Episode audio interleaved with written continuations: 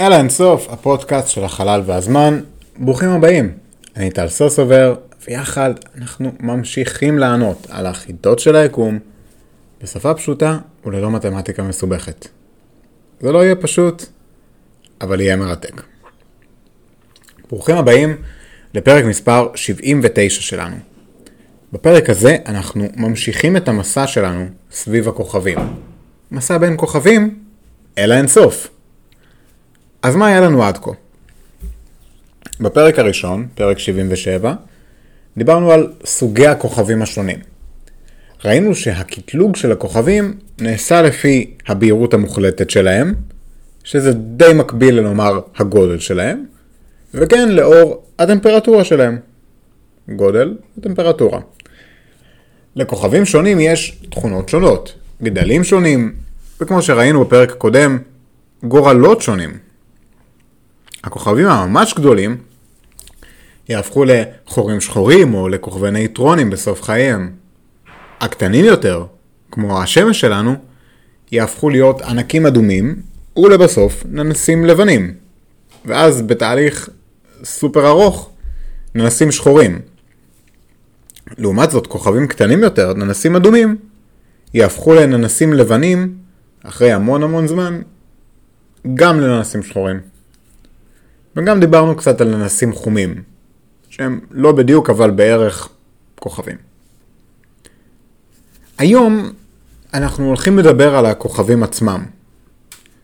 אנחנו הולכים לדבר על המיפוי של החלקים הפנימיים של הכוכב, ואנחנו הולכים לדבר על זה באמצעות שיטה שכנראה לא מוכרת לרובכם, וגם לי לא הייתה מוכרת כשהתחלתי לעבוד על הפרק הזה, והיא כל כך קסמה לי, שבמקום לציין אותה כהערה, החלטתי שכל הפרק יהיה סביבה. ואני מדבר על הקשבה לצלילים של הכוכבים. כשאני אומר צלילים או סאונד בהקשר של החלל, זה לא בדיוק סאונד כמו שאתם שומעים אותי עכשיו, כי אין אוויר בחלל דרכו אפשר להעביר גלי קול. הרעיון הוא למפות את המבנה הפנימי של הכוכב באמצעות גלים ססמיים בפלזמה של הכוכב. בסוף, יחסית ליתר הפיזיקה, כוכבים הם אובייקטים די פשוטים. מה יש לנו שם? יש לנו לחץ של כבידה, שדוחס פנימה את כל החומר. כתוצאה מהלחץ הזה, נוצר היתוך גרעיני. ההיתוך הזה מייצר אנרגיה שדוחפת כלפי חוץ, כך שבסך הכל יש לנו שיווי משקל בין האנרגיה מההיתוך הגרעיני ללחץ של הכבידה. אז איך נראה את החלק הפנימי של הכוכב בהנחה שאנחנו לא הולכים לפתוח אחד? הרי אין לנו גלי אור שיוצאים מתוך החלק הפנימי של הכוכב, נכון? אז גלי אור לא. אבל מסתבר שיש סוג אחר של גלים שכן מצליח לצאת לחופשי מתוך החלק הפנימי של הכוכב. אני מתכוון כמובן לגלים הססמיים. עכשיו, מה זה גלים ססמיים? גלי, גלים ססמיים הם הפעימות של הכוכב. החלק הפנימי של הכוכב הוא זז, הוא נע, הוא אנרגטי. ולמרות שאנחנו לא יכולים לראות אותו, אנחנו יכולים לשמוע אותו. אנחנו יכולים לשמוע את הגלים הססמיים שהוא יוצר. ממש לשמוע אותם. הגלים הססמיים האלו עוברים מהכוכב החוצה. אנחנו יכולים לראות אותם. איך זה עובד? בואו נסתכל על השמש שלנו לדוגמה. השמש שלנו קרובה מאוד, מה שמאפשר למפות את פני השטח של השמש ברמות דיוק גבוהות מאוד. זה מטורף רמות הדיוק שהגיעו אליהם. הכל נובע מההבנה שלנו את הססמולוגיה. וכמובן שהבסיס למיפוי של השמש באמצעות ססמולוגיה מתחיל מססמולוגיה של כדור הארץ. בכדור הארץ אנחנו רואים גלים ססמיים שנוצרים מתוך רעידות אדמה. הגלים האלו נעים על פני כדור הארץ. אנחנו קוראים לזה רעידת אדמה. בכוכבים אנחנו רואים משהו דומה, אנחנו רואים ממש גלי קול שמהדהדים, אפילו אל מחוץ לכוכב. עכשיו, בניגוד לכדור הארץ, לכוכבים אין פני שטח קשיחים או אפילו נוזליים, ולכן אי אפשר לראות את הגלים האלו כרעידות אדמה. אנחנו כן יכולים לראות את ההד על פני השטח של הכוכב. אז מה זה העדים האלו? מסתבר שהמקור של העדים, הדים בה', הוא הכבידה של הכוכב. אנחנו בעצם רואים גלי כבידה. עכשיו חשוב לי רגע לעצור ולהזכיר. זוכרים שדיברנו על קולות מגלי כבידה שנבעו מהתנגשות של חורים שחורים? אלו גלי כבידה במרחב הזמן עצמו. פה אנחנו מדברים על גלים כבידתיים בתוך הכוכב, לא במרחב הזמן. הרעיון הוא כזה, כשיש הפרה של השיווי משקל הכבידתי של הכוכב, אנחנו רואים חומר נע מהמיקום שלו, ומנסה לדחוף את עצמו לאזור עם הלחץ הנמוך. בכוכבים, הגלים האלו מתרחשים גם מתחת לפני השטח וגם על פני השטח. ההתנהגות והאופי של הגלים שונה, אבל במהות שלהם מאוד דומים. הם נובעים מהפרשי הלחצים בתוך הכוכב. הגלים שעל פני השטח של הכוכב דומים באופיים לגלים באוקיינוסים בכדור הארץ. ממש גלים על החומר של הכוכב עצמו.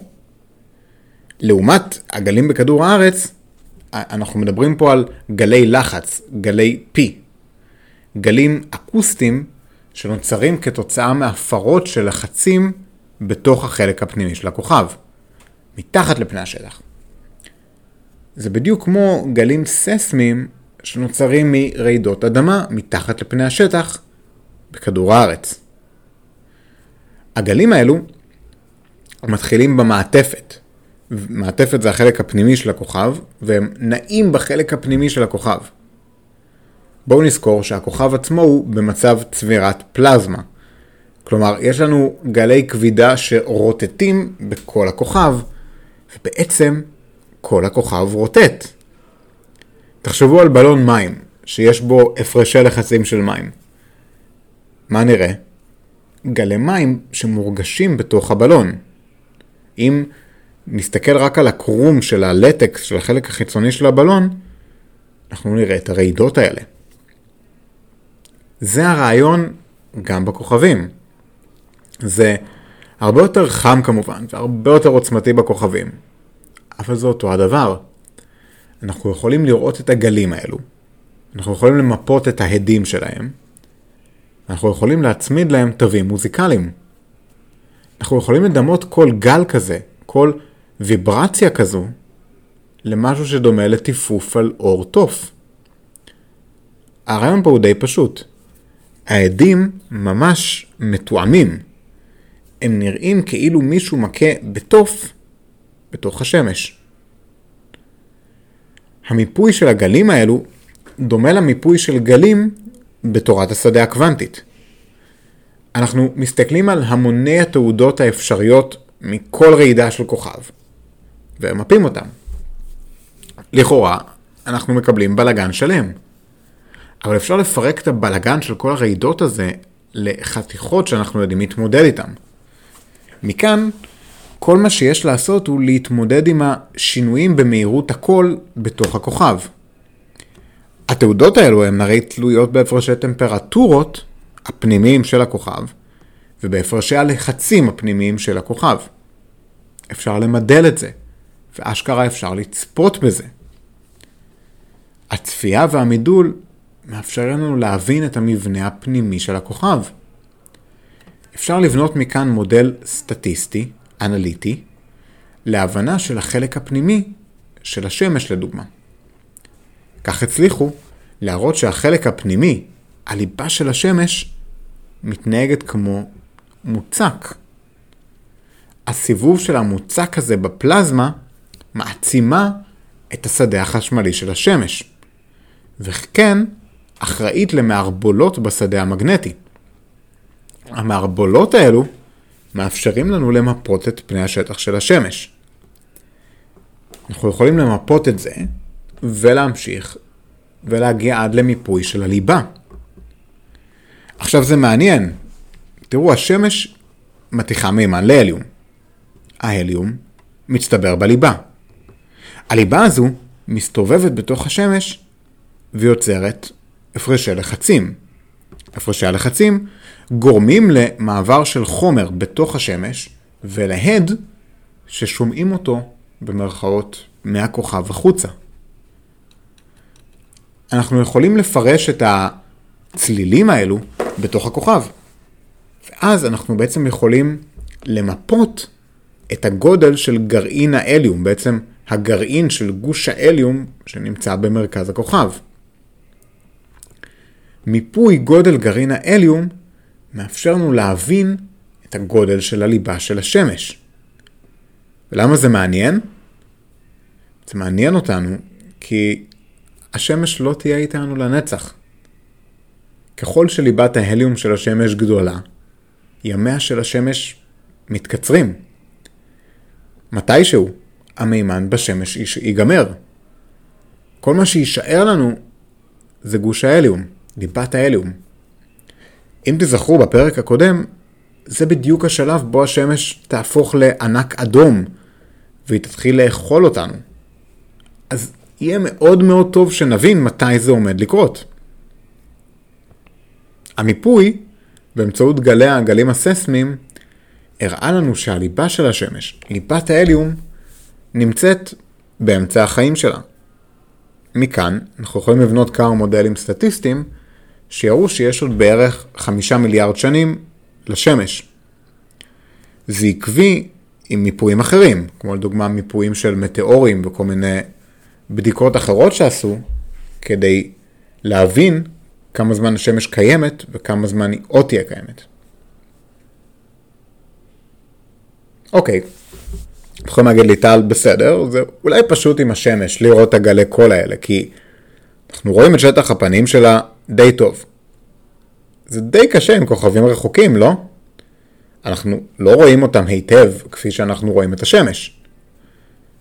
אבל בגלל שינויים בתצפיות ובעוצמות התאורה של הכוכבים האלו, אנחנו כן יכולים להבין את התנודות שלהם.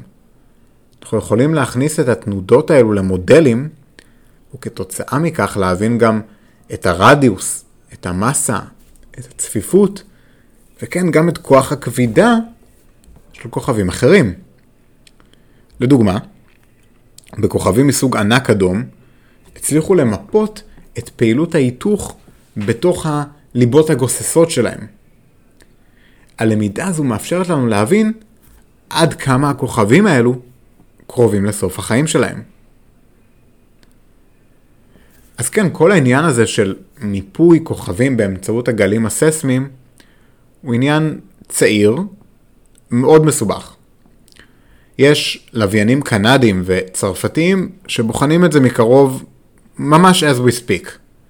ויש עוד לוויינים שאמורים לצאת בשנים הקרובות ולהמשיך את תהליך המיפויים האלה שמבוססים על גלים ססמיים.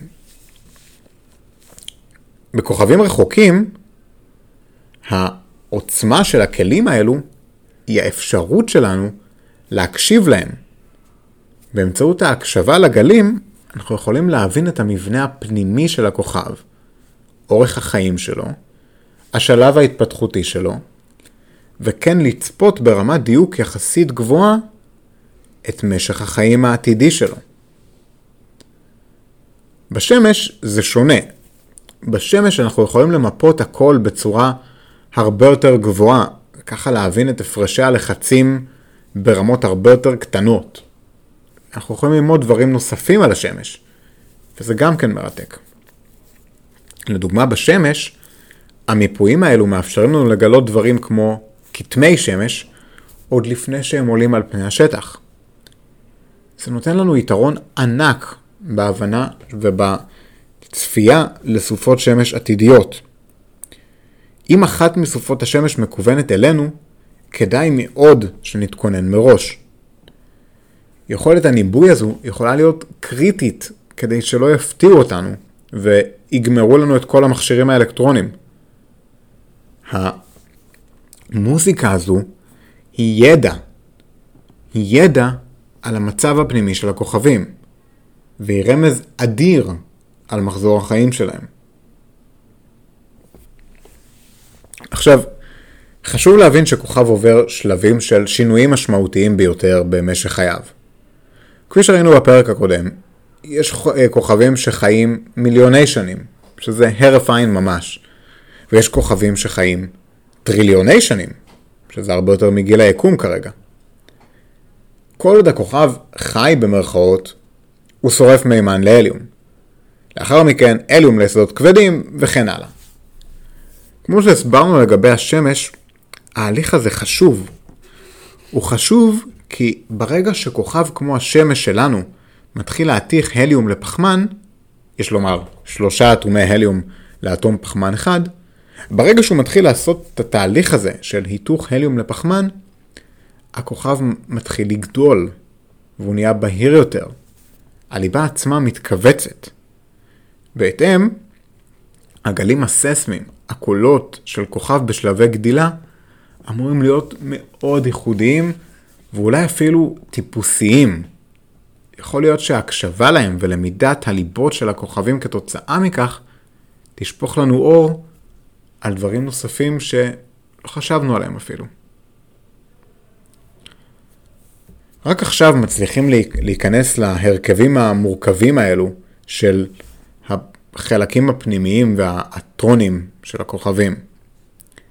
זה לא פשוט בשום צורה, מה שתיארתי עכשיו, ואני מוכן להמר שזה אחד התחומים הכי מסובכים באסטרופיזיקה, לצד זה שהוא אחד התחומים הכי מתפתחים בעשור האחרון באסטרופיזיקה. השמש וכל הכוכבים רוטטים, עושים קולות, רועשים, אנחנו יכולים להקשיב להם וללמוד מכך על המצב הפנימי שלהם. ללמוד מכך על ההרכב שלהם ועל היקום, וכן גם על הקיום שלנו. האפשרות הזו להבין את החלקים הפנימיים של הכוכב היא בסיס מצוין להבנה שלנו את המציאות שלנו אנחנו. ועם כל הכבוד, הכוכבים היו פה לפנינו, וכנראה שיהיו גם אחרינו. לא שווה להקשיב להם? אוקיי חברים, בואו נסכם את הפרק. אז היום דיברנו על הקולות של הכוכבים. בעצם אמרתי לכם שרציתי לדבר על החלקים הפנימיים של הכוכבים, ונתקלתי בעבודות האלו שעושים על מיפויים ססמולוגיים, שהם בעצם מאוד דומים למיפויים של רעידות אדמה בכדור הארץ, רק שעושים את זה על גושי פלזמה רותחים בחלל. המיפויים האלו מרתקים, ובאמצעות הבנה של הגלים השונים שנובע מהפרשי לחץ והפרשי טמפרטורה בתוך הליבות של הכוכבים, אנחנו יכולים ללמוד המון. אז נכון, אין אוויר בחלל, ולכן אין גלי קול בחלל. אבל כן, יש גלים ססמוגרפיים בתוך הליבות ובתוך הכוכבים בחלל. המיפוי של הגלים הססמוגרפיים האלה מאפשר לנו לקבל המון מידע בעל ערך על הכוכבים. בנימה אישית, אני חושב שיש גם משהו יפה, בתור מי שעושה פודקאסט, כן? יש משהו יפה בללמוד מגלי קול. תודה רבה רבה לכם על ההקשבה. הפודקאסטים של אלה אינסוף הם יוזמה שלי להנגשה של חקר החלל, הכוכבים, לכולן ולכולם באמצעות גלי קול. אנחנו לא מבדילים בגיל, ידע מתמטי או כל הבדל אחר. הסקרנות היא של כולנו. אני תמיד שמח לשמוע משוב ולענות על שאלות שלכם ולקבל פידבקים. יש לכם בהערות של הפרק את הלינק לעמוד הפייסבוק שלנו, פרטים ליצירת קשר, במייל. מוזמנים להיכנס לעמוד הפייסבוק, לעשות לייק ולכתוב review. הפודקאסטים האלו זמינים עבורכם בכל אתרי הפודקאסטים האהובים עליכם. גוגל פודקאסט, אפל פודקאסט, ספוטיפיי, אפליקציית עושים היסטוריה, כל מקום בו אתם שומעים פודקאסטים, אנחנו שם, כולל זה שאתם כרגע מאזינים אליי דרכו. אני מוכן להמר שאני נמצא שם. פרק כמו זה לוקח לי כמה עשרות שעות של עבודת מחקר, הכנה, הקלטה ועריכה. הפודקאסטים האלו מוגשים לכם בחינם ומתוך מטרה אישית שלי להביא את חקר היקום לכולם ולכולן. אם אהבתם את הפרק, בבקשה, שתפו אותו עם החברים שלכם, עם, עם הכוכבים שלכם, שתפו אותו באמצעות גלי קול. אם אתם ממש חזקים, שתפו אותו באמצעות גלים ססמוגרפיים. תעשו איזה רעידת אדמה קטנה. אז זה לפעם הבאה, ושוב, תודה, תודה, תודה לכם על ההקשבה שלכם, טל.